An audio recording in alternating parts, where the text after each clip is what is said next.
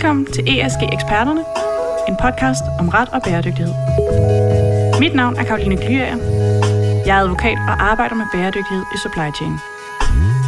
I denne podcast vil jeg invitere eksperter ind for at tale om virksomheders arbejde med bæredygtighed.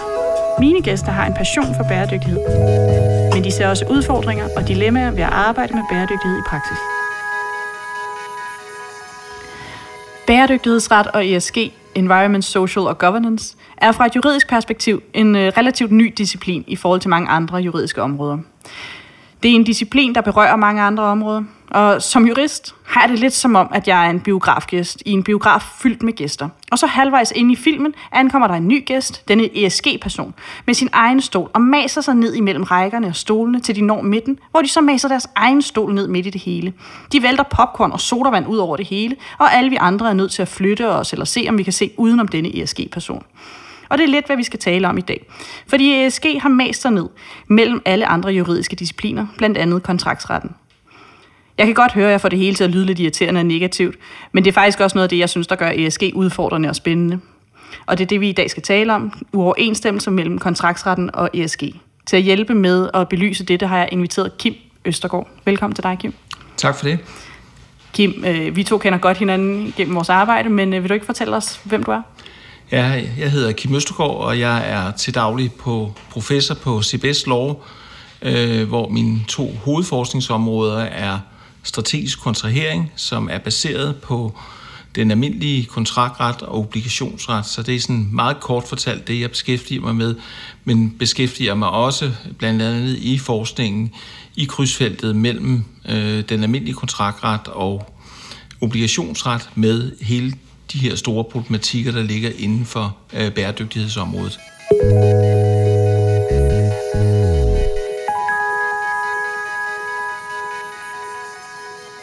Hvor længe har du egentlig øh, set på bæredygtighed?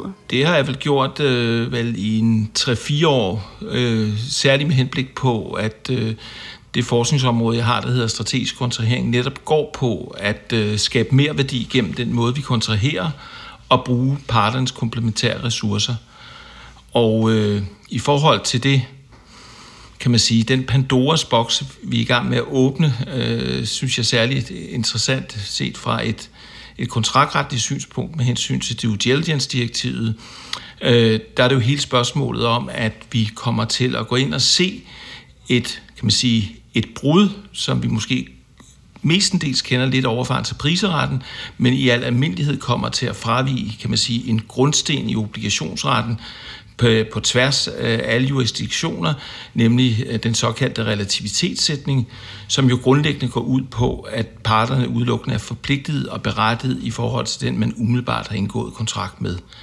Og så ved vi, så kan der være synspunkter om, om subrogation eller direkte krav, men det vi kommer til at se her, det er, at vi kommer til at se et brud, således at det ikke længere er kun er tilstrækkeligt at tænke på, hvem er det egentlig, jeg er umiddelbart er kontraheret med, men at komme til at tænke på tværs af værdikæden.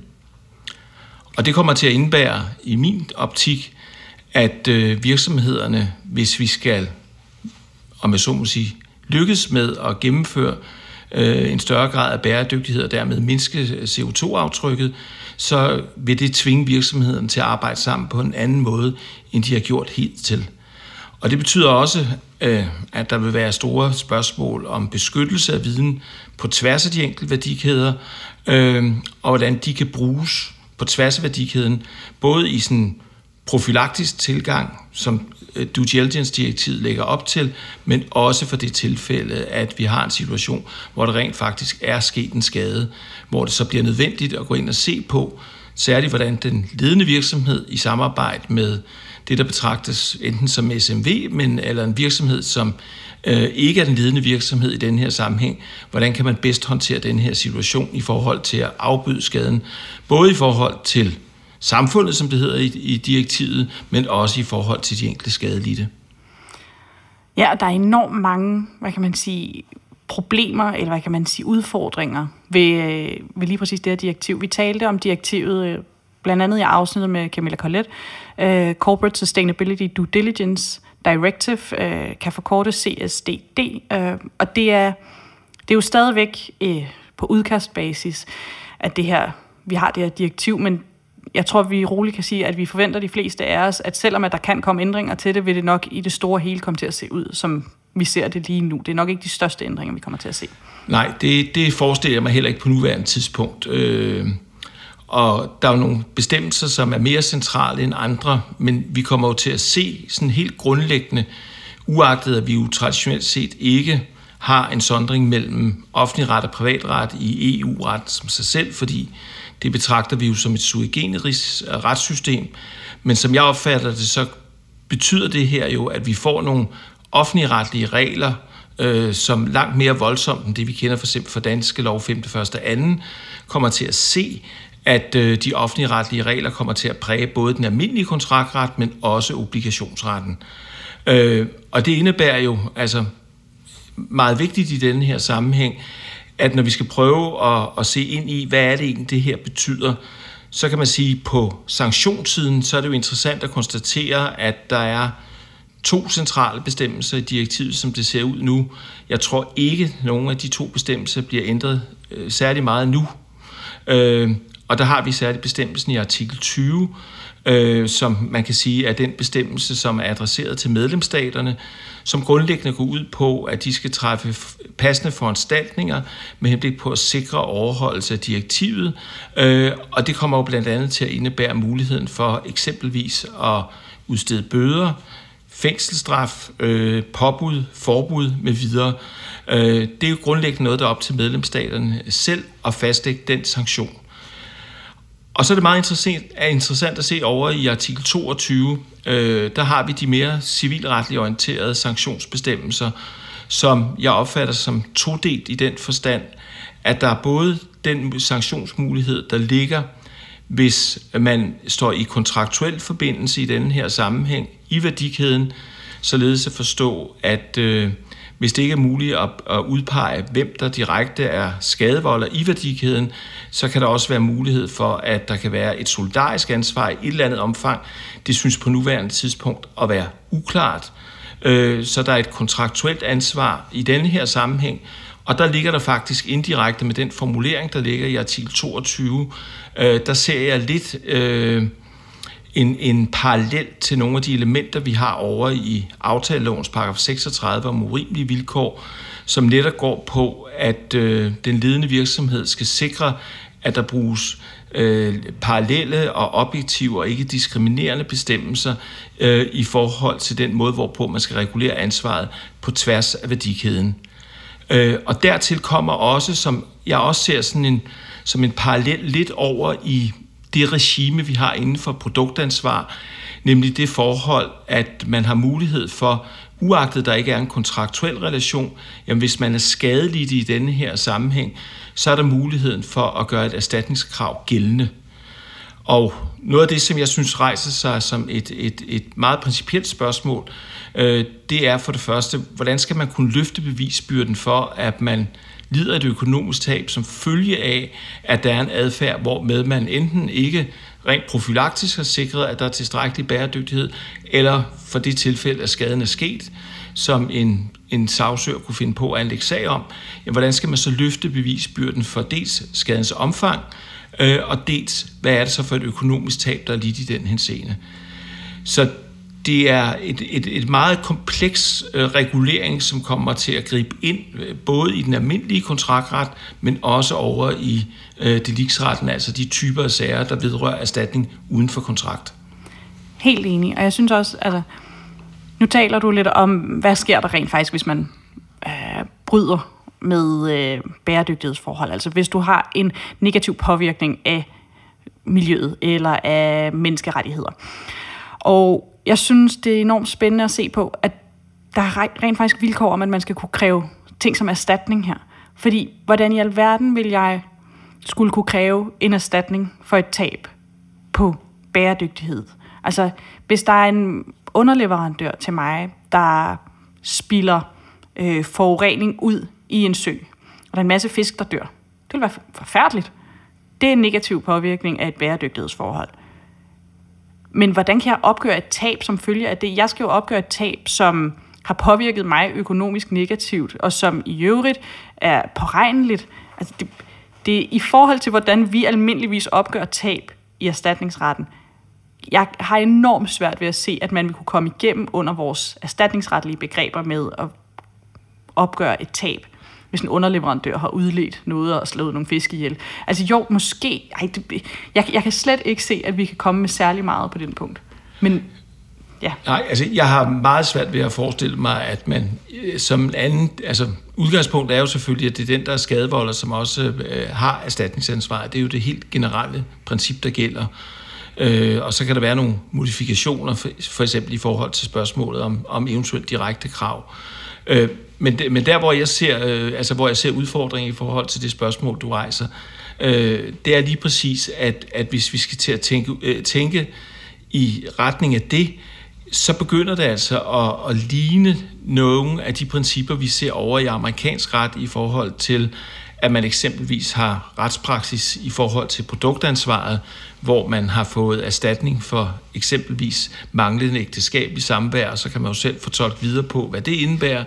Øh, eller man forestiller sig, at man skal have erstatning, fordi man, der er tab af en herlighedsværdi, som du nævner, ved at man ikke længere kan gå rundt om den sø og nyde øh, det fiskeliv og andet liv, der er i søen, som der hidtil har været.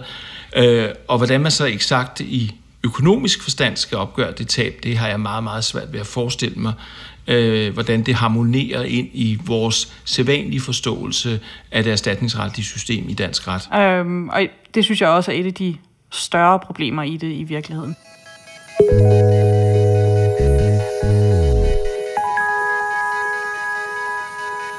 Et lidt mindre eller mere jordnært problem er, at direktivet fastsætter en masse krav til kontrakter, som du skal indgå. øh, og det er i virkeligheden... Altså, jeg har det okay med, at man fra EU's side går ind og foreskriver, hvad er det, vi skal indgå i aftaler med vores leverandører, selvom at fra et aftaleretligt perspektiv, synes jeg jo, at det er lidt et indgreb i vores aftalefrihed omkring, hvad er det, jeg skal indgå med mine leverandører og aftaler. Det gør de mange steder. Det gør de, hvis vi taler persondata, så er der også særlige vilkår til det. Det gør de også, hvis vi taler bankerne, der skal have særlige krav ind i deres aftaler med IT-leverandører. Så de gør det på mange forskellige parametre, og jeg tror lidt derfor bliver man også vant til at sige, at det er nok okay, at de kommer med endnu et indgreb i, hvordan skal jeg sikre kan man sige, bæredygtighedsforhold i vores aftaler. Men jeg synes stadigvæk, at det er en, et vigtigt parametre at sige, her kommer der så endnu en gang. Endnu en gang skal vi lige tage vilkår ind, som vi ikke selv må bestemme. Altså, uagtet øh, at jeg ikke er familiær med hele EU-retten, så er i hvert fald min sådan umiddelbare forståelse er, at at der, hvor vi jo typisk har set indgreb i den almindelige kontraktret og i obligationsretten fra EU's side, det har jo været i forhold mellem på den ene side erhvervsdrivende og forbrugere på den anden side, som vi for eksempel har i pakkerejsedirektivet, som vi har af implementering af de nye rettigheder i, i medfør af købelovgivningen, der har vi jo set en tendens til, at man fra EU's side har ønsket, at forbrugerne generelt skulle være bedre beskyttet, øh, både gennem præceptiv og beskyttelsespræceptive regler på en række udvalgte kontraktområder. Men, men det er et nybrud, som jeg ser, som jeg ikke kan erindre, vi har set tilsvarende, og det er også derfor, jeg tillod mig tidligere at kalde det en Pandoras boks, det er, hvor meget kommer det her til at gribe ind, som du siger helt rigtigt, Karoline, hvor meget kommer det til at gribe ind i det almindelige udgangspunkt om, at der mellem parterne er aftalefrihed, og hvorledes skal man tænke den aftalefrihed ind øh, nødvendigvis i forhold til at se det i et værdikædeperspektiv. Fordi hvis man skal tænke ind, at vi skal sikre værdikæde, at vi skal sikre bæredygtighed på tværs af værdikæden, så er vi faktisk også nødt til at tænke kontraktkonkurrence ind i det, altså forstået på den måde, at den del af kontraktgrundlaget, der vedrører de enkelstående kontrakter, jamen de krav, der er til bæredygtighed, de må jo på en eller anden måde afspejle hinanden videre i værdikæden. Øh, og der bliver jo også i praksis nogle problemer i forhold til, at der er virksomheder, der indtræder og udtræder de enkelte værdikæder. Hvad med den viden, som vi talte om tidligere? Hvordan må man bruge den i forhold til tredje mand? øh, hvis det for eksempel noget, der potentielt er vedrørende en, en teknik, øh, som er patenterbar, hvordan skal man så, om man så må sige, hemmeligholde den viden, øh, og hvordan må den bruges i forhold til tredje mand og eventuelt gevinster relateret til det.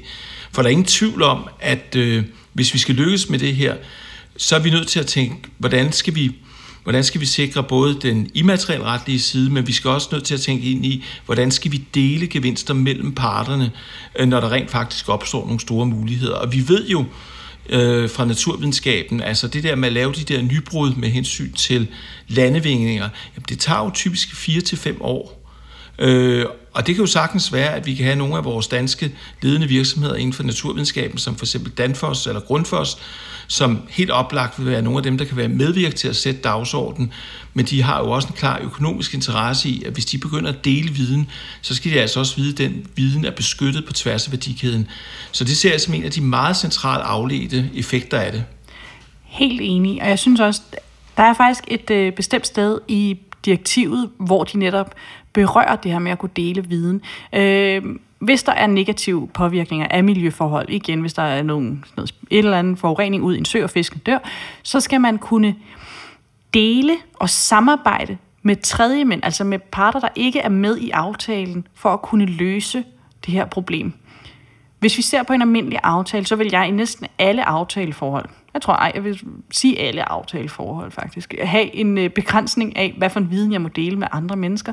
Jeg vil have en fortrolighedsbestemmelse, der siger, du deler ikke noget som helst, der handler om aftalen med udenfrakommende, med mindre der er en ret, der siger det, eller at alle andre ved det i forvejen, for nu at forsimple det lidt.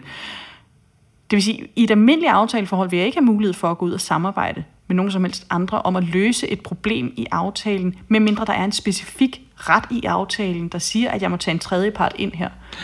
Det, det er ikke almindeligt, og det er også svært.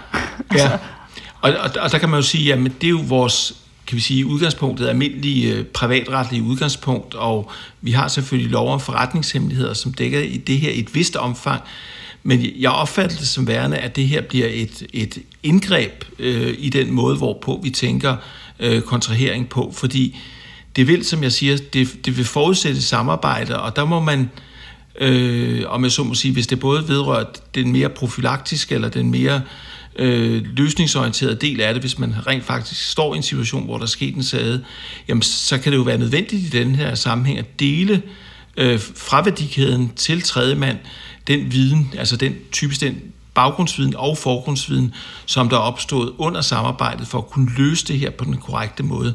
Og det taler jo ind i, at den måde, vi tænker kontraktuelle værktøjer på, øh, Øh, det skal være helt anderledes end det, vi plejer at gøre. Og det vil sige, at vi er nødt til at tænke i en langt mere samarbejdende øh, måde at arbejde sammen på og bruge de komplementære ressourcer på tværs af værdikæden. Fordi det vi typisk ser, det er jo, at der er fokus på at beskytte viden, som du præcis siger, Karoline, vi skal ikke have noget ud til tredje mand på nogen måde. Men det kan vi altså være, altså det kommer vi simpelthen nødt til at dele den viden, hvis vi skal begå den nødvendige innovation til at skabe et bæredygtigt samfund. Helt enig.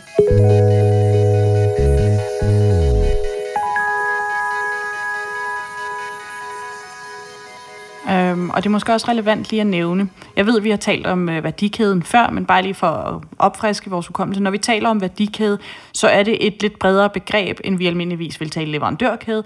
Værdikæden er et øh, vugge til grav øh, koncept, hvor det går hele vejen ned til et, altså alle, der skaber værdi for, for virksomheden, og det er i virkeligheden også, hvordan du skaber produktet, så det fra et produkt bliver skabt, til det ryger til forbrugeren forbi dig, og ud til, at det skal i virkeligheden øh, igennem en eller anden affaldsproces. Øh, så værdikæde er et meget langt begreb. Der er mange aktører, der er med i en værdikæde.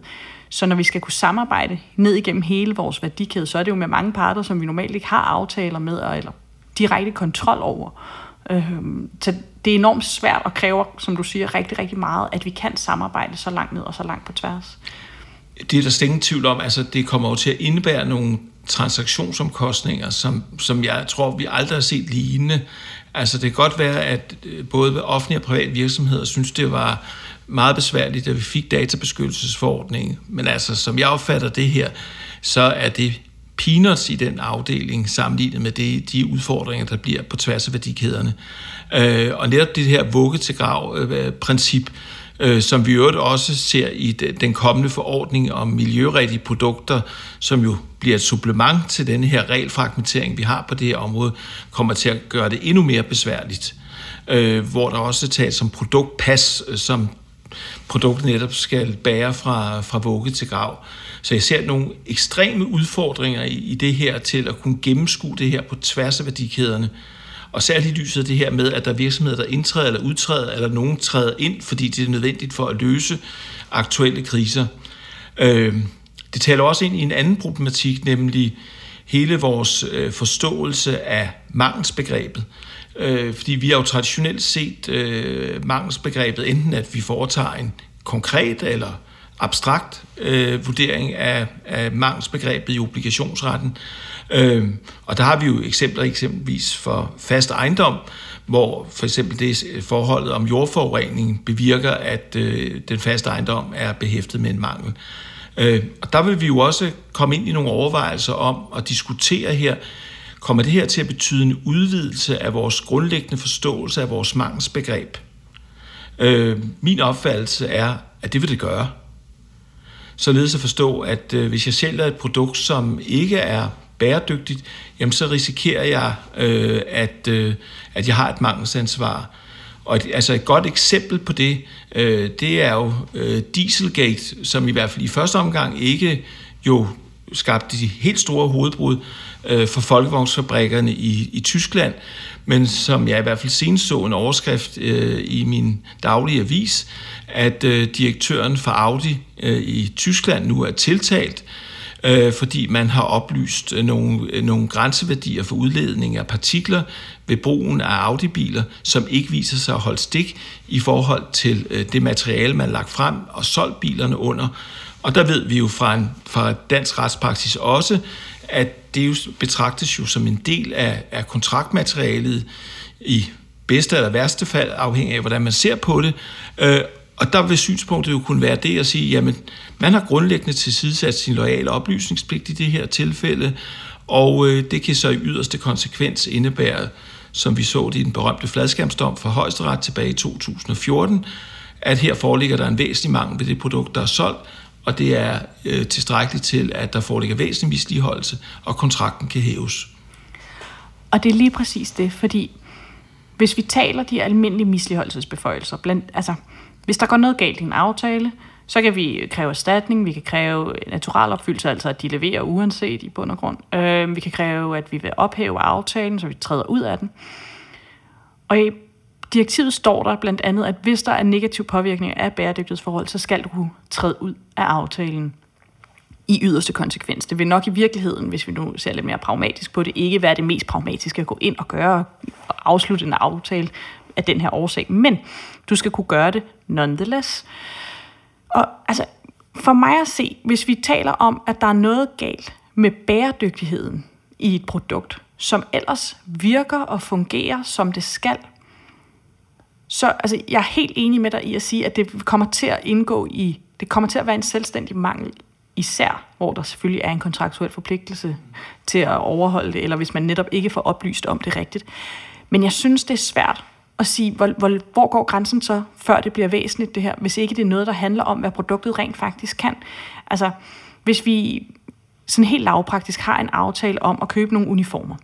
Øh, uniformerne kommer den dag, de skal. De ser ud, som de skal. De har den øh, kvalitet, som de skal have. Vi finder efterfølgende ud af, at det er børnearbejde, der har lavet de her uniformer, og vi har en aftale om, at de må ikke bruge børnearbejde. Så er der selvfølgelig en mangel, fordi de har brudt aftalen. Så langt, så godt. Men produktet virker jo. Og hvis, lad os sige, det er nogle arbejdsuniformer, så det er ikke noget, jeg skal ud til nogle kunder og sælge videre, og derfor ikke kan sælge videre, fordi nu er det børnearbejde, det er der ikke nogen, der vil købe overhovedet. Øhm, men jeg synes, det er svært at gå tilbage og så sige, jeg vil gerne hæve aftalen, eller jeg vil gerne kræve erstatning, fordi hvordan måler jeg væsentlighed på noget, hvis det ikke påvirker funktionen af det, jeg skal bruge. Altså, jeg, jeg har jo et produkt, der virker. Ja. Altså, det bliver i hvert fald et meget, det meget, det er meget, meget svært. Altså, det bliver jo i hvert fald under alle omstændigheder et ekstremt abstrakt øh, mangelsbegreb, vi kommer ind til at be, be, begå os ud i. Ja. Og så kan man sige, jamen set fra helikopterperspektivet, jamen hvis, hvis vi i sådan en situation så giver medhold i, eller højesteret skulle give medhold i, at her foreligger der væsentlig mangel ved det, der er leveret, og det er hævebegrundende, så kan man jo sige, jamen lige præcis, man kan jo ikke foretage et øh, dækningssalg i sådan en situation her. Der vil det jo lige præcis være således, at man tilbageleverer uniformerne til leverandøren. Øh, leverandøren kan ikke foretage et dækningssalg. Øh, den offentlige ordregiver skal ud og foretage et dækningskøb i denne her sammenhæng. Og så er det faktisk sådan en double whammy op på spørgsmålet om, at det her det er totalt ikke bæredygtighed i denne her sammenhæng. Og, og, og det er jo lige præcis nogle af de der problematikker, der også ligger øh, som jeg drøftede særligt med øh, folk af mere naturvidenskabelig orientering, at, at hele den der det, hele den her definition af begrebet bæredygtighed, ikke bæredygtighed, øh, hvor der er nogen, der diskuterer absolut bæredygtighed, og nogen, der diskuterer relativ bæredygtighed, det er i sig selv en kæmpe udfordring. Altså, vi ser jo for eksempel inden for entreprisen, at som jeg forstår reglerne, så er det således, at man må ikke bruge træ øh, udvendigt, hvis vi er oppe i en højde over for eksempel 20 meter.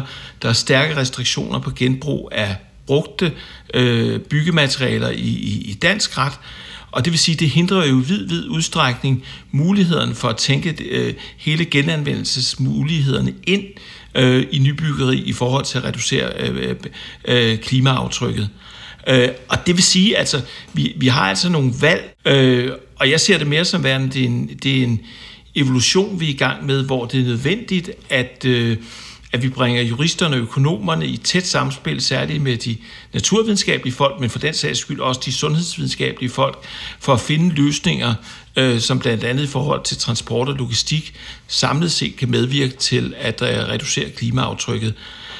Så jeg tror også, at, at, at man kan jo godt anlægge sådan kan man sige, en relativ fundamentalistisk øh, holdning til det, og sige, nu skal alt være bæredygtigt her og nu. Men vi er også nødt til at tænke realiteterne ind i lyset af, at innovation tager lang tid. Så jeg tror egentlig, den vigtigste appel ud fra sådan et, et, øh, et praktisk synspunkt, det er egentlig at åbne op for poserne, som vi talte om lidt tidligere, og sige, vi skal dele viden, vi skal dele viden, som vi normalt vil beskytte, for at prøve at tænke ind, hvordan vi skaber bedst muligt innovation og gør det hurtigst muligt. Og det ved vi, det har vi jo set øh, for at drage et eksempel. Vi ved jo, hvor dygtige de har været i den amerikanske medicinalindustri til at medinddrage øh, topuniversiteterne i udviklingen af nye patenter og dermed finde øh, den molekylære enighed, der kan danne grundlaget øh, for et ny patenterbar lægemiddel. Vi skal tænke helt anderledes i denne her sammenhæng også, og tænke langt flere, synes jeg, offentlige private partnerskaber, som skal medvirke til at understøtte øh, bæredygtighed. Og det skal egentlig gælde på tværs øh, af alle de danske universiteter, i min optik, for vi prøver at sikre i samarbejde med det private erhvervsliv, hvordan sikrer vi de bedst mulige bæredygtige muligheder, således at vi også kommer igennem det her og kan skabe øh, det bedste mulige grundlag for fremtidige generationer. Ja, fordi selvom vi to i vidt omfang af, lad os sige, djøffer, der sidder og kigger på lovgivning rundt omkring, øh, så har det jo, altså det, det kan være enormt byråkratisk at se på, hvad EU kommer med, men vi håber jo et eller andet sted alle sammen på, at det her det kommer til at rykke noget på en klima bundlinje og på en bæredygtighedsbundlinje, altså når vi også taler om det sociale. Øhm, så jeg er helt enig med dig i, at vi er nødt til at tænke i samarbejde samarbejde på tværs af virksomheder, som normalt vil være konkurrenter, så langt som, lad os sige, konkurrenceretten selvfølgelig tillader det. Øh, ikke nogen grund til at opfordre til noget, der vil være ulovligt under noget andet, men altså, vi, der er ikke nogen, der løser det her alene. Jeg synes klart, at der er enormt meget pres i alle retninger for at løse en bæredygtighedsagenda. Og jo mere åbne folk tør være omkring, hvor er vi lige nu? Hvad kan vi? Hvad tror vi? Jo mere kan vi også skabe. I stedet for, som du siger, at holde på vores viden selv. Fordi hvad nu, hvis de andre så, hvad vi havde? Mm. Man kan bruge det altså som en konkurrencefordel. Fordi det er en konkurrencefordel. Hvis du som leverandør kan levere noget, der er mere bæredygtigt end din, lad os sige, din konkurrent, så vil der, der mange virksomheder, der vil vælge dig. 100 procent. Men vi er nødt til at tænke over, hvordan kan vi udvikle det her sammen. Jeg kan ikke være mere enig. Altså, vi har jo set nogle modeller øh, på det område, hvor man har lavet sådan det, der svarer til principperne open source. Det har MIT for eksempel gjort i Boston, lavet nogle samarbejdsmodeller, hvor man bidrager med den forskellige videre, man har både for universiteter, men også for virksomhederne. Og der kunne det være, altså, at man havde nogle, kan vi sige, nogle hubs, øh, placeret centralt i Danmark og i udlandet, hvor man prøvede at tænke ind, hvordan kan vi lave nogle samarbejdsmodeller for det her, således at at den gevinst, der opstår som følge af, at vi skaber øget bæredygtighed, det både kommer parterne i værdikæden til gode, men det er også, i stedet for at være en negativ eksternalitet, så faktisk bliver en positiv eksternalitet ude i samfundet. Og det vil jo også, uagtet at man jo typisk jo i virksomhedsperspektiv tænker snævert profitmaksimerende, så prøver at tænke mere bredt i forhold til spørgsmålet om, hvordan vi skaber bæredygtighed og sige, jamen på lang sigt, så betyder det her jo også, at vi selv er en konkurrencedygtig virksomhed, fordi Altså sager om greenwashing og sager om, at folk, øh, virksomheder kommer i shitstorm, som Dieselgate måske ikke helt gjorde i det omfang, som jeg havde forventet, det ville gøre, øh, så taler det alligevel ind i et stigende omfang, at vi har at gøre med øh, folk øh, helt generelt, både her i landet og i udlandet, som er meget, meget opmærksom på og vil være det i stigende omfang, jamen køber jeg rent faktisk et produkt eller en tjenestydelse, som også både på den korte og på den lange øh, bane er tilstrækkelig bæredygtighed. Øh, så det, det tror jeg, at, at, at markedskræfterne også taler ind i det her, at det, skal, det vil godt være, at der er det her, kan vi sige, yderpres fra EU's side, men jeg tror også, at de virksomheder, det ved vi, der er danske virksomheder, der allerede har set det her lys, at de tænker allerede de her baner. Øh, så jeg er egentlig sådan ret fortrøstningsfuldt øh, på det her område. Så det er egentlig mere et spørgsmål om at prøve at tænke kontraktmodeller, hvordan vi kan bruge kontraktmodeller på tværs af værdikæden til at skabe den her bæredygtighed, og netop bygge på, at vi skal være langt bedre til også at inddrage juristerne langt tidligere i processen, fordi de optræder jo som regel oftest, når konflikterne er opstået, eller ude i virksomheden, når der er opstået et eller andet problem, så går øh, produkt- og udviklingsafdelingen til juristerne i virksomheden og eventuelt til et advokatkontor, og så sidder de der med håret i postkassen, fordi problemerne er opstået. Lad os nu være lidt proaktiv i denne her sammenhæng, og så prøve at tænke ind, hvordan kan vi tænke juristerne ind, og hvordan kan juristerne og økonomerne bidrage til nogle løsninger, øh, som bygger på, på brugen af nok helt centralt i den her sammenhæng, de naturvidenskabelige discipliner.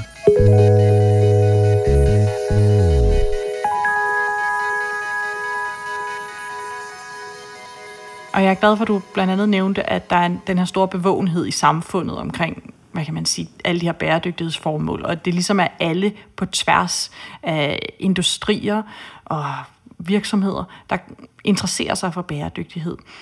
Jeg synes, der er noget spændende i det nye direktiv, hvor de har ændret på, hvem der er klageberettiget. Hvis vi ser på normal forvaltningsret, hvis man skal klage over noget, så skal du være part. Det betyder, at jeg skal have en. Det skal påvirke mig på en eller anden måde.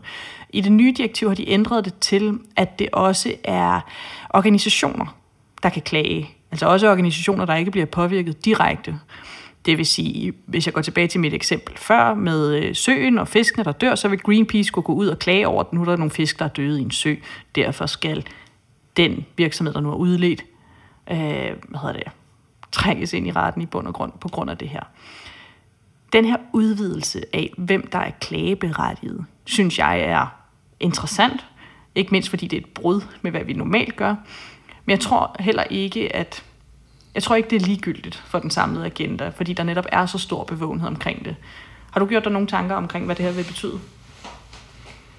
Jamen, i, i, helt overordnet, så synes jeg, det er en, øh, så synes jeg, det er en positiv måde at tænke på, hvordan man kan være berettiget i en sag dybest set, ud over det, man traditionelt selv vil være ud fra et kontraktuelt eller forvaltningsretligt øh, udgangspunkt. Øh, så man kan jo sige, det vil jo alt andet lige bevirke, at, at øh, virksomheder i stigende omfang er nødsaget til at være opmærksom på, altså dels, øh, der kan være den der reelle øh, shitstorm, som jo vi har set lukke virksomheder, altså man skal blot tænke tilbage på Enron, hvor Arthur Andersen, en af de fem store revisionsvirksomheder, gik konkurs fire dage efter Enron øh, var lukket. Øh, så jeg tror, hele den her spørgsmål om omdømmeeffekte i, i markedet i den her sammenhæng, og det at øh, andre end dem, der umiddelbart er normalt enten klageberettiget eller kan anlægge øh, søgsmål ud fra et kontraktuelt synspunkt, har en mulighed for at gøre sin stemme gældende i denne her sammenhæng og gå ind og påpege, at her er der faktisk nogle negative eksternaliteter i forhold til, til øh, spørgsmålet om bæredygtighed, at, øh, at det vil skabe en, en, en øget bevågenhed, og jeg tror også, det vil medvirke til, at i særdeleshed, hvis det er kvalificeret, det der kommer til at foregå, at øh, så får vi altså en, en agenda også, hvor øh, det der med at kunne skjule sig bliver sværere, således at vi får en højere grad af gennemsigtighed i samfundet. Øh, og det synes jeg helt grundlæggende er jo mere gennemsigtighed, desto bedre. Helt enig. Jeg synes også, det er en lille genistreg, fordi det her med at påvirke bæredygtighed er jo i hvert fald måske i min naive tro noget, der ofte sker i sted, på steder på kloden, hvor man måske ikke har de fleste ressourcer. Øh, eller ikke nødvendigvis kloden, men i verden. Øh, altså, det, er ikke, det sker ikke lige foran Christiansborg, at du, der sker et eller andet skidt. Det sker på landet, et eller andet sted langt fra, hvor nogen går og holder øje med det, og hvor folk måske ikke har tid og ressourcer til at gå ind i en kamp, som, hvor de tænker, hvad vinder jeg egentlig på det her? Altså, det er nogle fisk, og jeg har det hårdt nok med mine egne sager, så det, det kan jeg ikke gå ind i det her. Øh, så jeg synes, det er en lille genistreg at give muligheden til nogle andre til at klage over ting, fordi de, det kan være, det sker med folk, som ikke har ressourcerne og ikke har mulighederne til at gøre det. Og det synes jeg er fint. Øhm, jeg synes også, det er spændende, fordi jeg tror, at der kommer til at være en stigning i, hvor mange klager vi så ser på det, frem for hvad vi ser under andre lovgivninger og andre reguleringer. Øhm, så jeg, jeg synes også, det er et spændende område. Ja, det er jo, altså, det er jo nogle af de der problematikker, øh, som jeg tror, vi skal tænke sådan lidt anderledes, at, øh, at der er jo meget sådan, man har et begreb i økonomisk teori, der hedder tragedy of the commons, at, at der er noget, vi tager som et offentligt gode, og det har vi jo vid udstrækning gjort med, at vi har haft tilnærmelsesvis ren luft, vi har haft adgang til øh, vand, der er til at drikke, og vi kan bade i med videre. Øh, så jeg tænker blot i denne her sammenhæng, jamen det forhold, at vi får nogen, der rent faktisk går ind og pinpoint og siger, her er der altså nogle alvorlige udfordringer i denne her sammenhæng, og uagtet at jeg ikke er, er part i sagen i denne her sammenhæng, så kan jeg faktisk medvirke til at sætte denne her dagsorden på en helt anden måde, end det man har kunnet tidligere. Øh, og så vil det jo også i den kontekst netop være således, som du helt rigtigt siger, at så vil der være nogle sager, der kommer op til overfladen, fordi der er folk, der ikke nødvendigvis har den indsigt, der har den, de ressourcer, der skal til for at kunne kvalificere og sige, her foregår der altså et eller andet, der er, undskyld mit danske, er helt ude i hampen, og det må vi simpelthen gøre noget ved. Så, så jeg ser den der mulighed også som, som at offentligheden i, i bedste forstand i den her sammenhæng kan medvirke til på den gode måde at påvirke øh, øh, øh, retningen for det her på, på en kvalificeret måde, uden at, i min optik, at det nødvendigvis behøver at blive fuldstændig fundamentalistisk.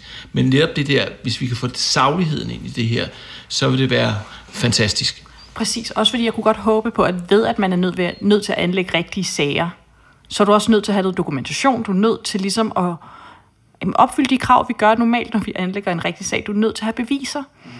Så bliver det også lidt mere savligt, end en shitstorm kan være, fordi altså, det kan jo være taget ud af kontekst, og altså, det, der, jeg kunne godt frygte, hvad kan man sige, at hvis alting skulle bero på, hvad markedet, eller hvad markedsføring og hvad shitstorm skulle oprette, jamen, så kunne alle mulige blive taget ned på, altså på ingenting, fordi ting kan tages ud af kontekst, og i sociale medier og alt muligt andet digitalisering, det kan gå så hurtigt, det her. Så jeg er rigtig glad for at sige, I har et talerør, men gør det rigtigt, og lad være med at bruge et talerør forkert. Altså, Ja, altså der er ingen tvivl om det der med at tale ind i, altså tale ind i den der faglige kontekst. Øh, den er absolut nødvendig i den her sammenhæng. Altså så det netop ikke altså, bliver et eller andet, der bliver meget følelsesladet og bliver noget om, at jeg synes, at de der skulle agere på en eller anden måde. Nej, brug nu nogen, og brug videnskaben i den her sammenhæng til at kvalificere det, ikke?